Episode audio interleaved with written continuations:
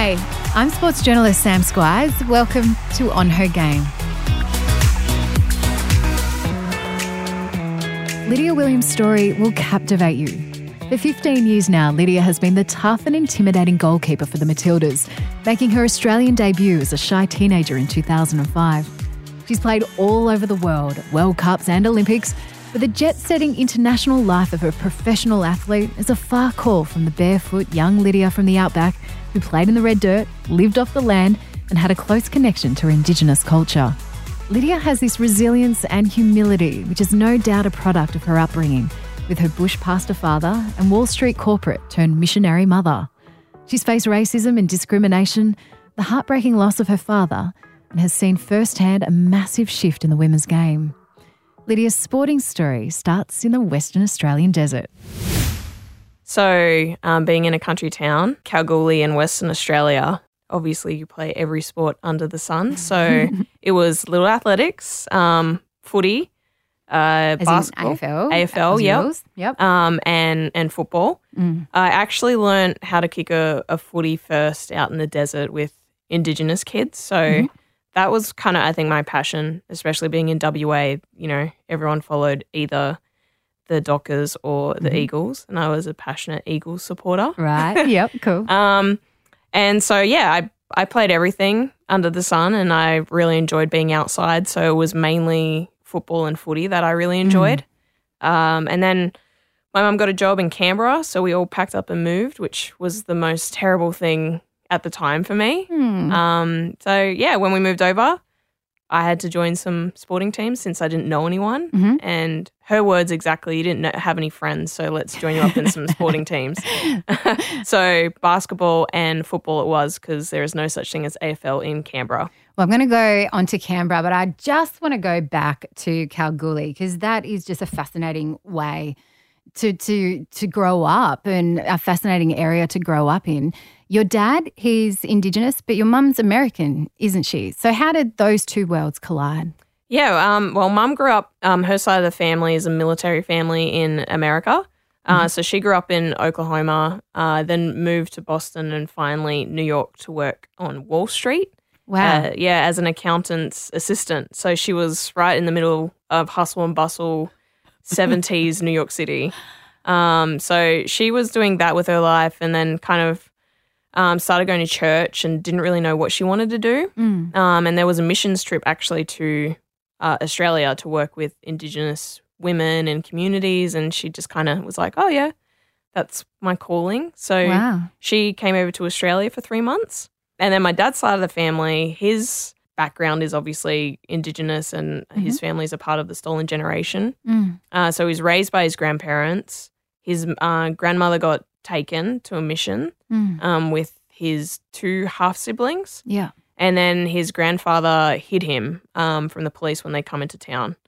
So, because he was half, we're not really sure who his dad is at Yeah. all.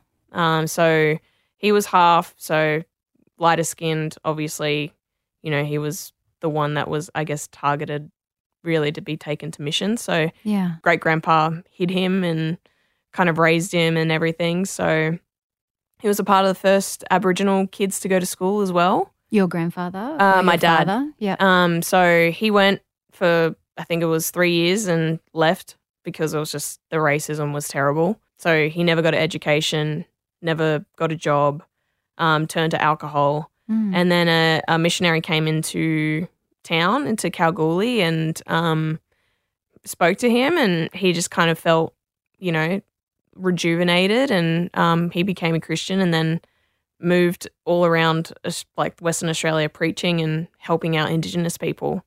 I heard him being described as a bush pastor. Yeah, yeah, he was pretty. Um, he, he just traveled around. There was no. He didn't really have a actual settlement. He just you know slept on floors and tents in his car with his dog and his guitar.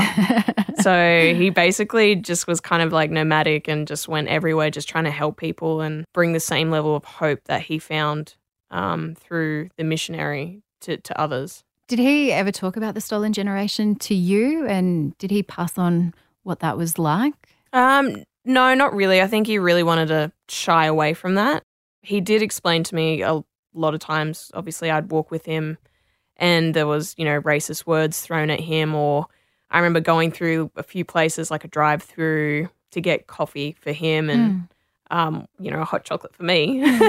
and he would have to explain why he got shortchanged and why we have to go back to the store to ask for the right amount of money back. Wow. Um, so for me, that was a bit uh, interesting. I didn't really understand I was it. say, did you understand what was happening? no, I just knew him as my dad, and Yeah. I'm obviously very light skinned compared to how he he looked. Mm. Um, so for me, it was like, why is this happening when he's my dad? Can't you see Mm. that we're like the same person, and you're not saying that to me? Yeah, yeah. So yeah, it was very interesting. Your mum, so they were part of the same missionary together and fell Well, in love? Uh, actually, so my dad heard about my mum that this American woman came over to Australia to work with Indigenous people. So he was like, okay, let's have a look.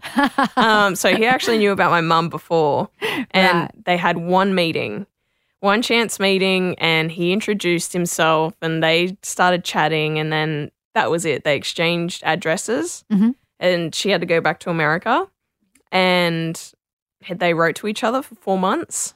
And he, the only way that my dad kind of learned how to read was through comic books. So he loved the Phantom, and the the Phantom's sweetheart is actually called Diana, which is my mum's name. Yeah. So he would sign off the Phantom, which my mum like showed me those uh, letters, and I'm like, oh my gosh, you two are both so corny. Oh, and she Um, still got them. That's awesome. yeah. So That must be beautiful to read. oh, it, I, it's a bit cheesy. I, I'm not. I'm not ready for that yet. Awesome. I think she still reads them. I'm. I'm just like. I'm just gonna wait. right, right. um. But yeah. So they wrote to each other for four months, and he proposed to her through a letter.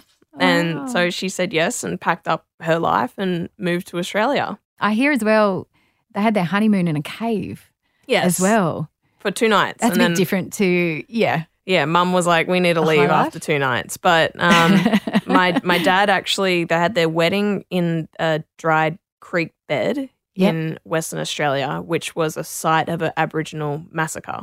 Wow.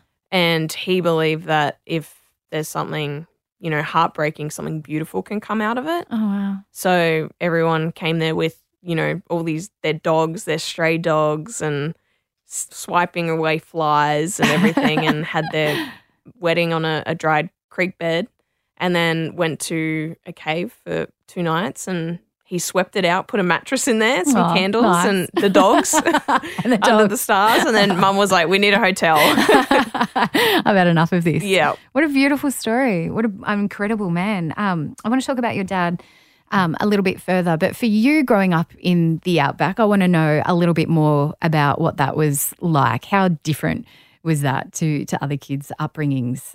Yeah, it was it was crazy. It was like now that I think about it, I'm like, not many people do it No. at all. But being in Kalgoorlie, there's just a vast Nullarbor Plain drive that you can take. Um, also, the drives to Alice Springs, where we'd always go every year for a Mm. convention. Um, so we travel all the way through to, I guess, you know, Ayers Rock and um, to Adelaide and Coober Pedy. So we do that every year. Um, so I got to be on the road a lot with my Mm. parents. And during that time, kangaroos are everywhere. So, you know, you kind of, they hop out and you hit them. But we'd always check if there's joeys. Yeah. And then dad never let food go to waste. So we'd tie up the kangaroo to our front bull bar and take it to the next community town. And they'd be like, okay, it's dinner for everyone. Wow. So- Wow. Yeah, we, we used to travel around and I didn't think anything that it was out of the norm. yeah. I knew it was something like special, but I, I was like, oh, I'm still doing schoolwork. I was going Um, to say, were you homeschooled during that time? yeah, mum in a, another life was actually a school teacher. Right. Um, so she got all the work from teachers before we left, and Mhm. I'd be doing like a little journal of maths and English and Mhm. science, Cool. um, and then kind of like showing my travels of where we go. yeah. so it'd be at least a month um, that we'd be kind of on the road for. Mhm. Yeah, for me, it was like, it, it was fun. I got to learn a lot. And I mean, I'm an only child. So Mhm. when they were doing their thing, I had to kind of make friends and, you know, play with animals and Mm. play sport. So I was always kind of, I was never bored. What do you reckon were the greatest lessons um, learned from having that kind of lifestyle, traveling around and having to find your own fun? But what was the greatest lessons you learned from that lifestyle of having your parents as these missionaries and doing that? I think it was learning off them. And, you know, hindsight, I don't, now that I, I know about it more, I can kind of reflect on it. But dad not having any money uh, or having any kind of real income, um, obviously, mum was the, the, the breadwinner. So mm. she would have, you know, $20 for me and dad to kind of like get dinner that night or, or whatever it was. And he'd split it and see, you know, his um, cousin or someone on the road that was like worse off than him, and he'd just you know give that ten dollars to them mm. and be mm. like, "We're fine, we can split a meal," or mm. you know, where we'll just have like chips or get like fish and chips or something. Yeah, like where we're okay with what we have. This person doesn't have anything. Yeah, and just at the time, I was like, "Why? I want." food and now looking back at it it was just like we, we were always okay yeah yeah For everything that we've gone through where we were always provided we had enough and just seeing people that didn't have enough, just my dad's humility towards them. Mm. Um, but then, you know, my mum obviously coming from a completely different background, how mm. she integrated into something that not a lot of people would do, mm. you know, give up Wall Street to come to Australia mm. um, with no other job really yeah. except missionary work. Um, In the and, 80s and 90s. Yeah, yeah, and just seeing how she just kind of was humble and listened and completely integrated herself into Indigenous culture. And I mean, now some of her best friends are those people that she met all those years ago. Yeah. And, you know, we live in a, a nice house in Canberra and, mm. you know, she's healthy and safe, but it's just like that's, you know, something that we're really blessed to, to have and grateful for. Did you have an appreciation for your Indigenous culture and that kind of upbringing when you were young, or did that appreciation come a bit later for you? Um, I, it's been kind of up and down. So it's definitely when I was younger and living in Kalgoorlie, I like I loved it. Mm. I got to travel out in the desert. Um, everyone knew me by my tribal name, which is Yulkari. Cool. Um, yep. so you know we go out there and be like, oh, Yulkari's here. so and explain that to me. Um, so it was given to me my tribe and where we kind of grew up and was from. I guess is there's a place called Warburton and mm-hmm. there's a place called Warakurna um, so that's Central Desert mm-hmm. um, in the Gibson Desert. So um, they actually gave me my middle name. Um, so I have my my dad's grandma, great oh, grandma's name, which is Grace. So it's Lydia Grace Yulkari Williams. Cool. So growing up in the desert, you know, I was kind of famous, really. No. uh, but everyone knew me by my my tribal name. Yeah. Yeah, that was really special. Did you still have that American cultural influence in your life as well growing up? Yeah, every um, Christmas uh, we'd have kangaroo tail soup um, and damper, and then mum would make a pumpkin pie. Yeah. so um, she wow. brought that to our family. And so all the cousins and aunties and uncles would get together and mum would make about three pies and then dad would get kangaroo tail from somewhere and we'd bring it over and they just loved it. It was like what is this? Wow. what is this pumpkin pie? So um, that was her number one requested meal for sure.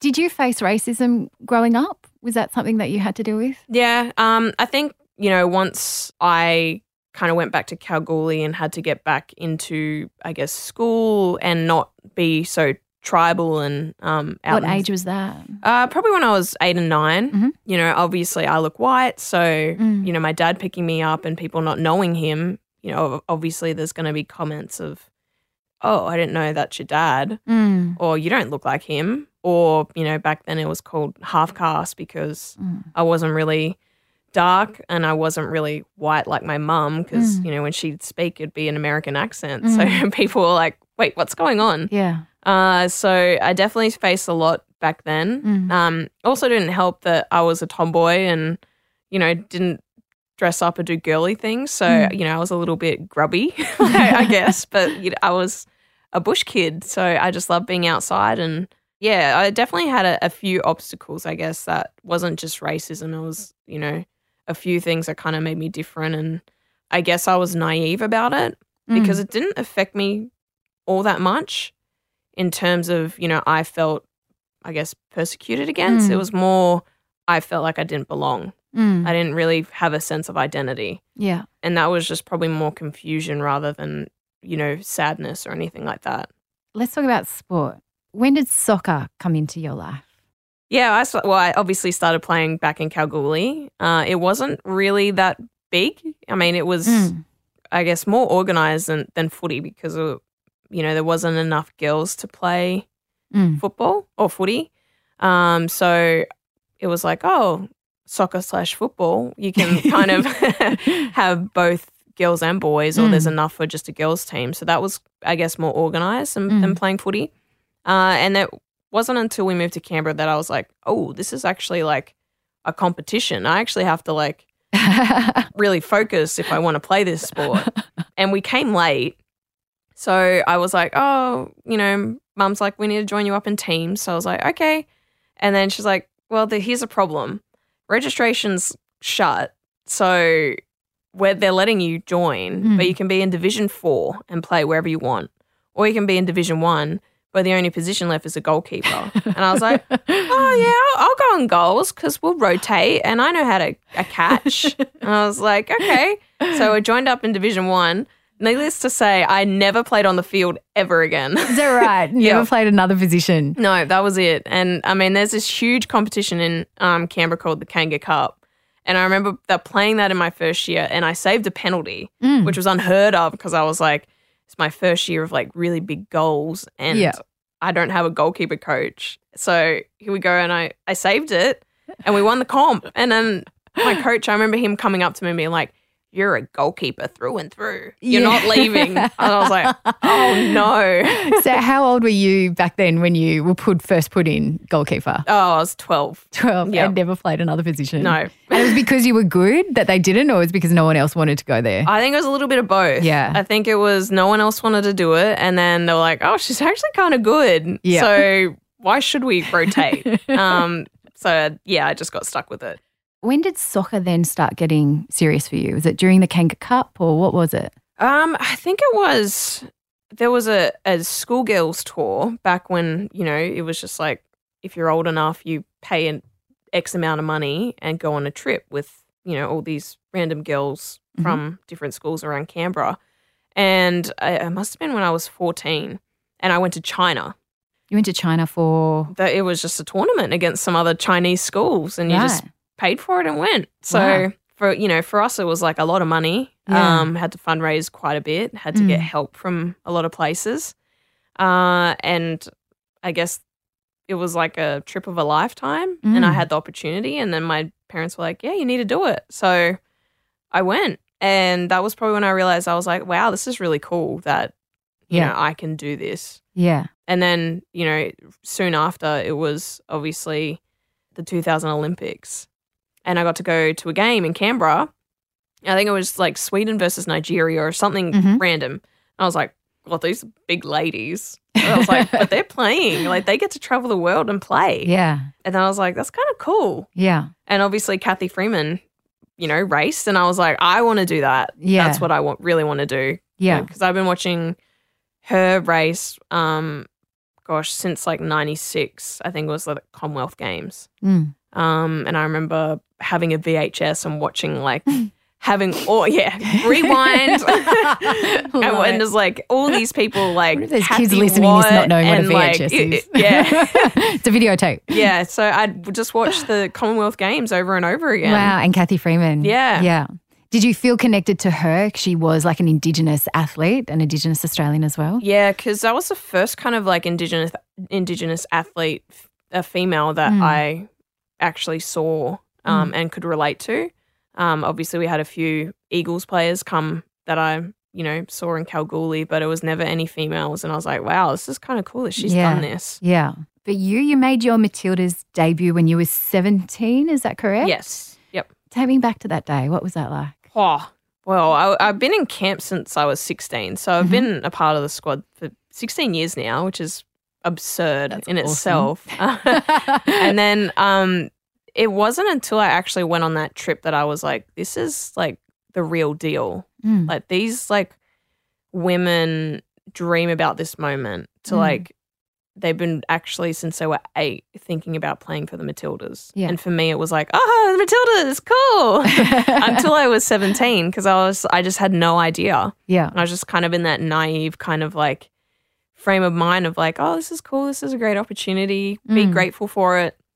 And then when we went over to, I think it was a two month tour that we went to, and we went to China, Japan, and South Korea. And I got to play uh, against uh, a club team, which they filled the stadium anyway. And I was like, this is crazy that like it's just a club team versus Australia. Mm. And then that's when I got to see my first real games live. And then I actually got to play against South Korea. We lost, but it was a good learning experience that I was like, wow, this is like the real deal that Yeah. we get to travel the world and play this sport. And people love it. being a goalkeeper, there's a lot of pressure on you. It sure is. What's been? What do you have a most crushing moment being a goalkeeper that haunted you for a, for a long time? um, I had a really hard time in letting mistakes go when I was younger. Mm. probably from oh, age of 15 to maybe 18 Mm. um it really it weighed on me a lot when i'd you know it, a game would be lost or i'd make a mistake and i didn't I, i'm my harshest critic Mm. it doesn't matter anyone out there But that's I- amplified when you're the goalkeeper, Yeah. surely. Like, yeah so i had a really hard time with like letting things go yeah. um so that's probably been the one thing that i've learned most out, out of my position is how to be really resilient Mm. And I mean, the worst thing about it is I think when you go through something hard in life, I think that helps you. Mm. And, you know, I never want it to happen again. And if, you know, I could redo it, obviously I would. But I think with everything that's happened in my life that's been tragic, it's actually helped me to be a better goalkeeper Mm. in terms of mentally being mentally strong, being able to to bounce back and be resilient. I think that's that's been the major thing that's kind of helped me. Do you thrive on penalty shootouts?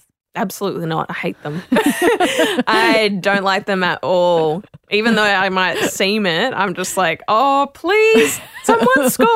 It's the 99th minute. Oh, I can't imagine the pressure from a penalty shootout being a goalkeeper. yeah. I mean, luckily the pressure isn't on me that much, but um, yeah, I definitely don't like them. What was the biggest difference? Because you're you're in a really unique position where you've seen your sport and your women's game go through massive change, massive development, really, really quickly. But looking back on those first few years of playing the Matildas, what was the biggest difference that stands out now for what you guys had to go through to what it's like for you guys now?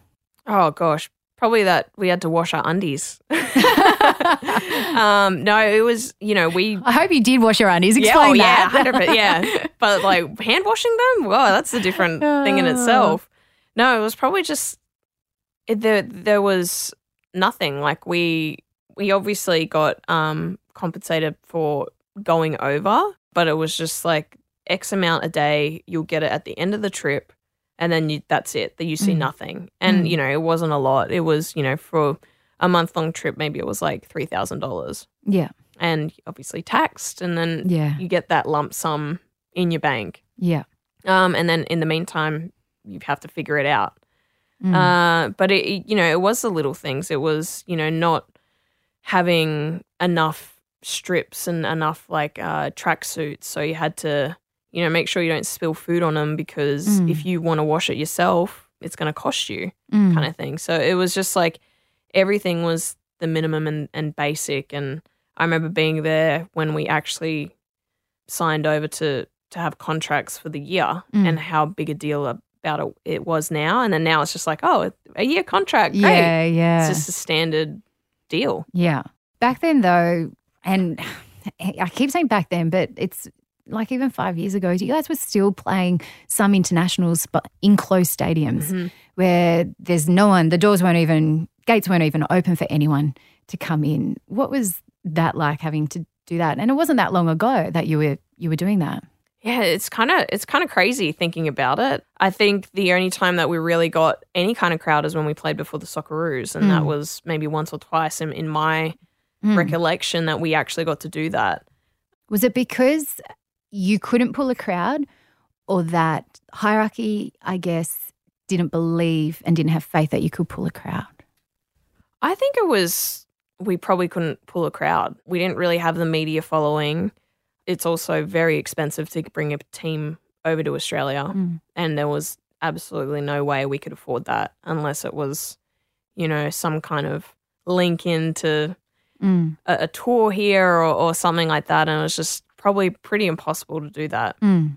Also, we hadn't we hadn't done anything. We haven't done anything significant then, Mm. Um, where it was really, I guess, backed upon. I think it was the first time that we got out of a knockout round, Mm. or I think it was we scored in the 2007 World Cup. Mm. I think it was the first time we won a game. When did you win the Asian Cup though? 2010. 2010. Mhm. Yeah.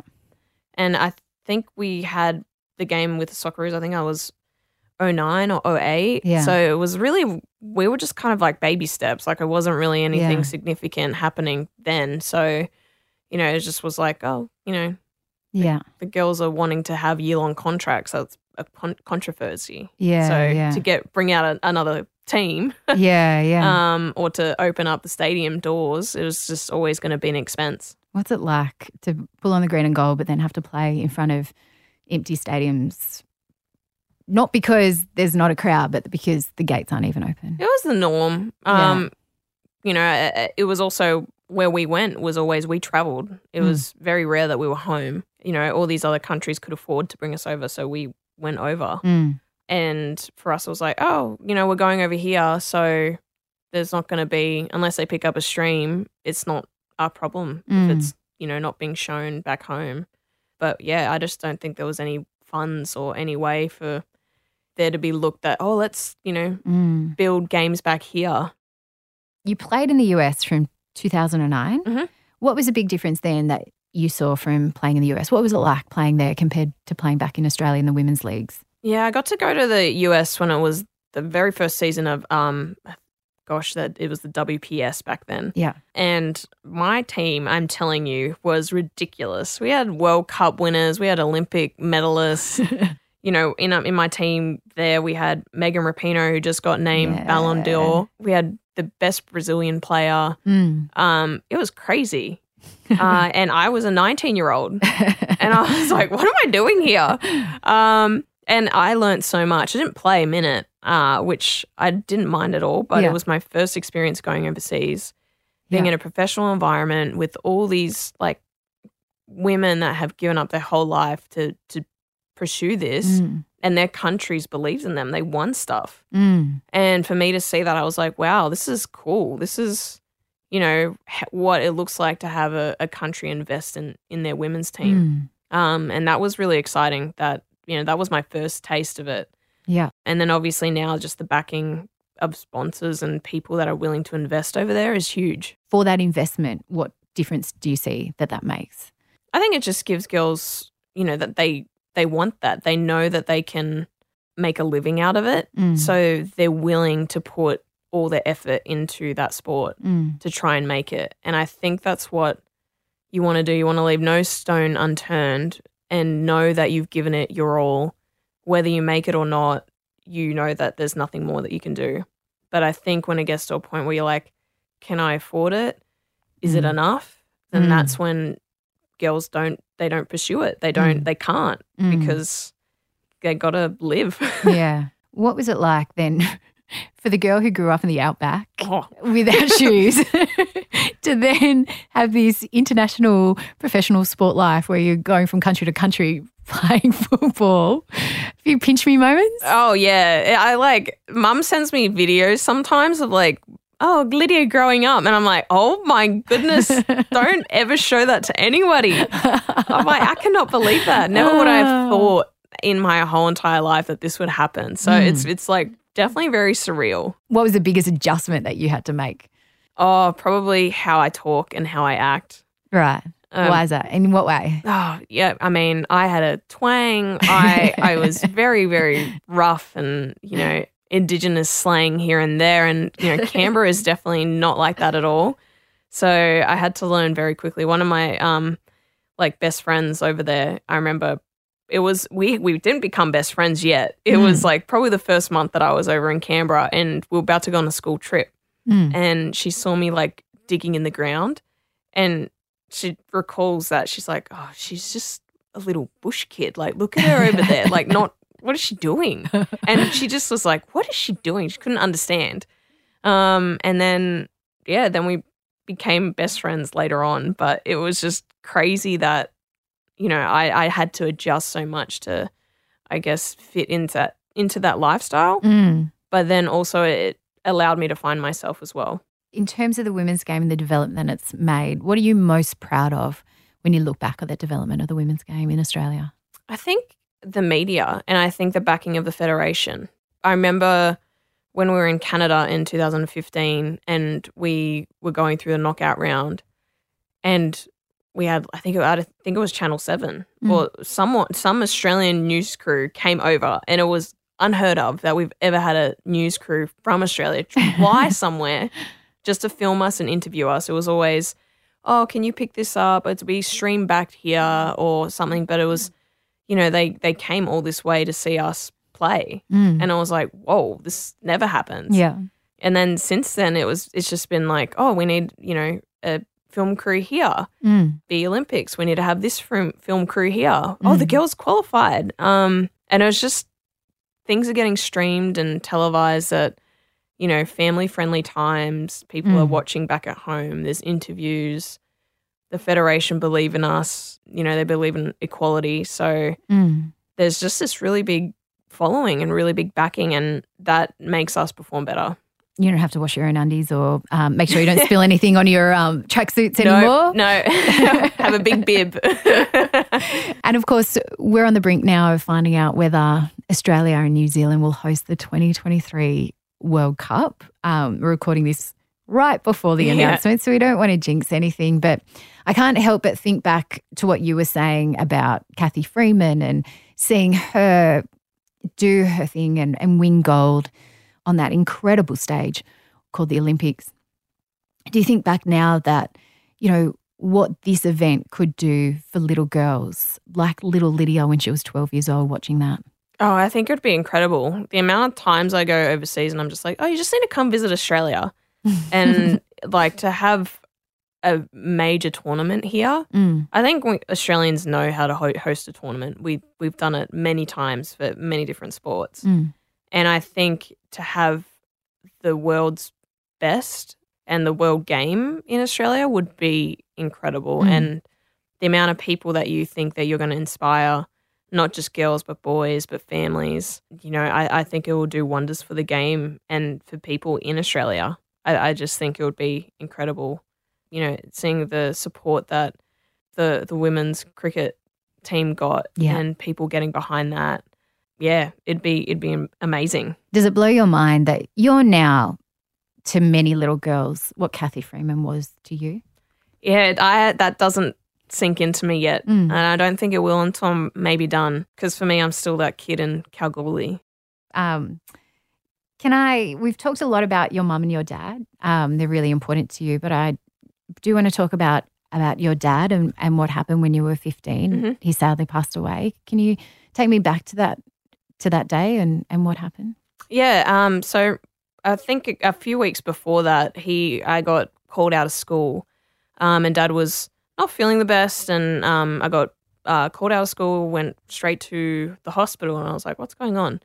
And they're like, "Oh, he's been diagnosed with cancer, um, but we think it's lymphoma, and we can treat it. Mm. So he'll be here. He'll get some chemo, um, and then you know we'll see how it progresses." And he actually the next week went to Western Australia to do a wedding. Funnily enough, he was still working and doing weddings and yeah. um, preaching and stuff. So when he came back on the flight back, he actually had to be put on oxygen. right. Um, so we landed, he went back in the hospital, um, and then came back home and it was okay. And then I remember, gosh, it was two weeks later that I got called out of school again. And I was like, oh no, what is it this time? Mm. So I went straight to the hospital again, but this time I went into urgent care. Mhm. And as soon as I walked through the doors, I saw doctors around and I saw my mum, and I just knew that Mm. I, I've never had emotion overcome me like that ever. Mm. You know, there's obviously like losing a game in a tournament, you know, it is devastating, but like I just, as soon as I walked in there, I just felt like this grief just wash over me. And then um, the doctors came over and just said, you know, he has, only has a day or two to live. It's that aggressive. Mm. Um, so yeah, we, we had our final kind of words to each other. Mum and the doctors left the room and me and dad just chatted. Mm. Um, and he just said he's just so proud of me and he always look after me and be looking down on me and you know no matter what I do, it, it doesn't matter because you know he loves me. Mm. Um, and that was kind of our, our last conversation together. Mm. And then mum was in and out of hospital.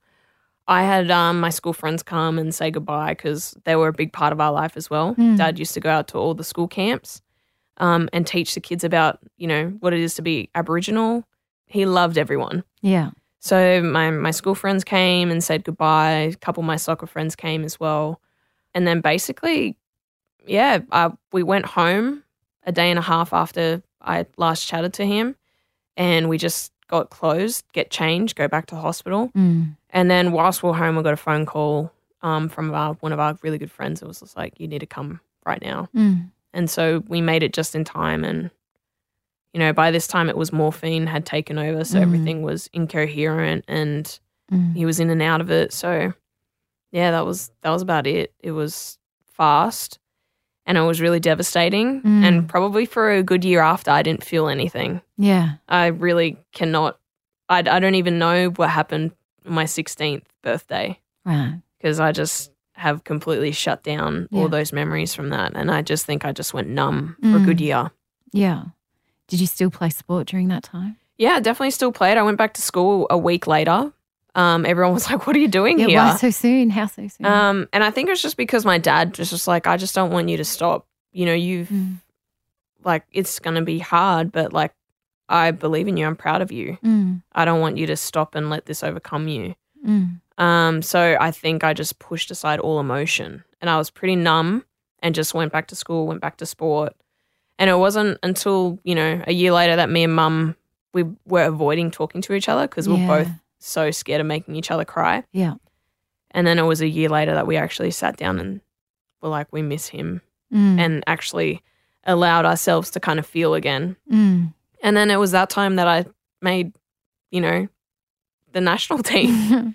So it's kind of crazy that is almost like all that frustration and grief that I didn't feel, it went into what I was about to become a part of. Mm. But then in saying that, obviously after I had to have some grief.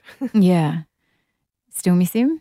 Oh yeah, every every day and especially now there's obviously a lot of talk about, you know, indigenous rights and you know that kind of thing and Yeah. I just was like, "Oh, I would have loved my dad to to be here to see this and talk because right now I'm getting a lot of my information from my mum and my family, Mm. which, you know, it's not coming straight from my dad, so that's probably the hardest thing about it. Because we're talking about being a bush pastor and, and his upbringing, but he he was also um, he was an elder and he, he he crossed that political divide as well. He um, well educated politicians on Mhm. Indigenous issues as well, and was deeply respected across all cultural divides, wasn't he? Yeah, yeah. He actually had his um, memorial service um, in um, the Great Hall in Canberra, Mm. which at the time only one other person had it.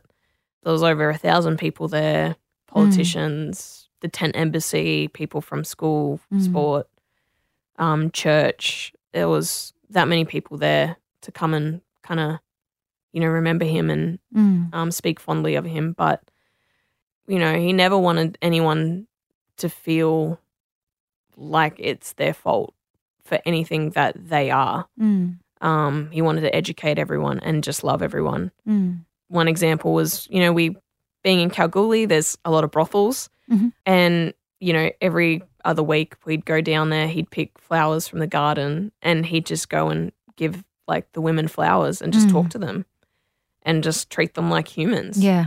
and you know he he went to prisons to talk to prisoners and Mm. He interacted with the lowest of the low Mm. and i got to witness that Mm. and i think that's why he was so respected You talk about you wish your dad was here at the moment with what's going on in the world and all the demonstrations that we've seen with Black Lives Matter and demonstrations here in Australia as well. What kind of impact has that had on you watching these demonstrations and, and, and being involved as an Indigenous Australian? Yeah, for me, it, it's it's definitely hard seeing you know how many people are, are, hurt by it. I definitely can't speak on behalf of anyone except myself, mm-hmm. um, and obviously for me, being lighter skinned, I haven't gone through a lot of, I guess, racial abuse, you know, without people knowing that I'm Indigenous, mm. and then obviously traveling and not being in Australia a lot. Yeah. I'm, I'm, you know, jet setting and playing, you know, the best sport I can. Mm and, and for myself. So I definitely can't speak on anyone else but myself. But it is it's hard to see and it's hard to hear some stories. Mm. I think it's just all about education. It's mm. all about you know listening to each other. And I think once you listen to someone, like I take my mum for example, she she never came here and integrated into indigenous life thinking that she knew better. Yeah, yeah. And she she's an American that worked on Wall Street and grew up in the South so she just came with an open mind. She learned everything she could and you know, she she never thought that she knew better. Mm. She she wanted to to learn. And I think that's the the biggest point. We just have to listen to each other and allow someone to talk without judgment. We're seeing across the world as well a lot of athletes use their platform to be able to take a stand and um, and send a strong message. Colin Kaepernick, and we've seen Adam Goodes in Australia. How important, and do you feel that as well, using your platform as an athlete to be able to educate, to be able to stand up for what you believe in? How important is that? I think so. I think, um, yeah, at the end of the day, athletes are human, and I think everyone feels. And you know, we, we do have to perform on the sporting pitch, but also now a lot of athletes being able to say things and verbalize other issues that take them away from the athlete and make them a person. Mm. I think it's really powerful because, you know, now we actually have a voice and now we can actually, you know, contribute into things that are, are passionate and are worldwide and are issues. And I think the more athletes I can do that, it's great. So yeah, I am definitely passionate about, you know, showing that side, the human side, and, and not just the, the athlete side of it. Mm. Speaking of platforms and being able to use your platform to create change, um, your book, your children's book, is creating change, isn't it? And you're using your platform. Tell me about Saved. I love this book. Yeah. Um, well, Saved is basically a, I guess, a short novel of my life. uh, so I actually got a- approached by Allen and Unwin, and they heard my story and was like, "Whoa, that's a children's book without like you even trying." Yeah, right. And my agent and I spoke about it before and was like, "We need to think about how what's a good way to tell your story." Mm. And the fact that they picked it up right away as a children's book, mm-hmm. we would have never found that path. So it's just interesting how yeah you know publishers think it's it's crazy yeah uh, so they were like can you write a, a draft and sure enough i did and i already had the talking animals and you know so what's it about tell for people who who want to go out and get it for their kids well saved is about um the the joy of sport perseverance mm-hmm. and um you know handling adversity along the way mm. um so it's about little Lydia growing up in the desert and trying out all these sports uh, until she finds one that she likes. Yeah. And one that she is good at. And it's just about having fun with her friends, which are the desert animals. So it's it's very roughly based on my life, but it's it's pretty true. Talking animals. Yeah. And what do you want kids to take from the book then? I just want them to take that, you know, it doesn't matter if they're good at something, as long as they're having fun mm. and they're enjoying what they're doing, mm. that's all that matters. It doesn't matter what anyone else thinks. As long as they're enjoying themselves and they're learning something from it, I think that's the main thing. Life's too short to be reliant on other people's opinions. We finish off every podcast by asking our guests what message you would send to your little 10 year old self. And this is an interesting time for you because it's just before you moved to Canberra. So mm-hmm. you were still your bush kid, outback kid living in Kalgoorlie? You know what? Sporting wise, I wouldn't tell myself anything because I think all the highs and lows that I've been through, mm. It wouldn't have made me where I am today and it wouldn't have driven me to succeed more. Mm. Um, the thing that I would say in terms of life is probably tell the people that you love them all the time. Mm. And I tell, like, appreciate them, do as much as you can for the people around that you care about as as much as possible because you just don't know how long they're going to be on earth. Mm. And I think that's the one thing that I'm telling myself now Mm. the amount of people that I've reconnected with just to be like, oh, hey, what's going on? You actually Mm. were like a really important part of my life, you know, as growing up or, you know, at this point. So I think that's that's the one thing that I would definitely tell myself. It's a beautiful message, an important message. You've got so much. There's so much every little girl and boy from all backgrounds can learn from you, Lydia Williams. Thank you so much for sharing your story with On Her Game. Thank you. It's been my pleasure.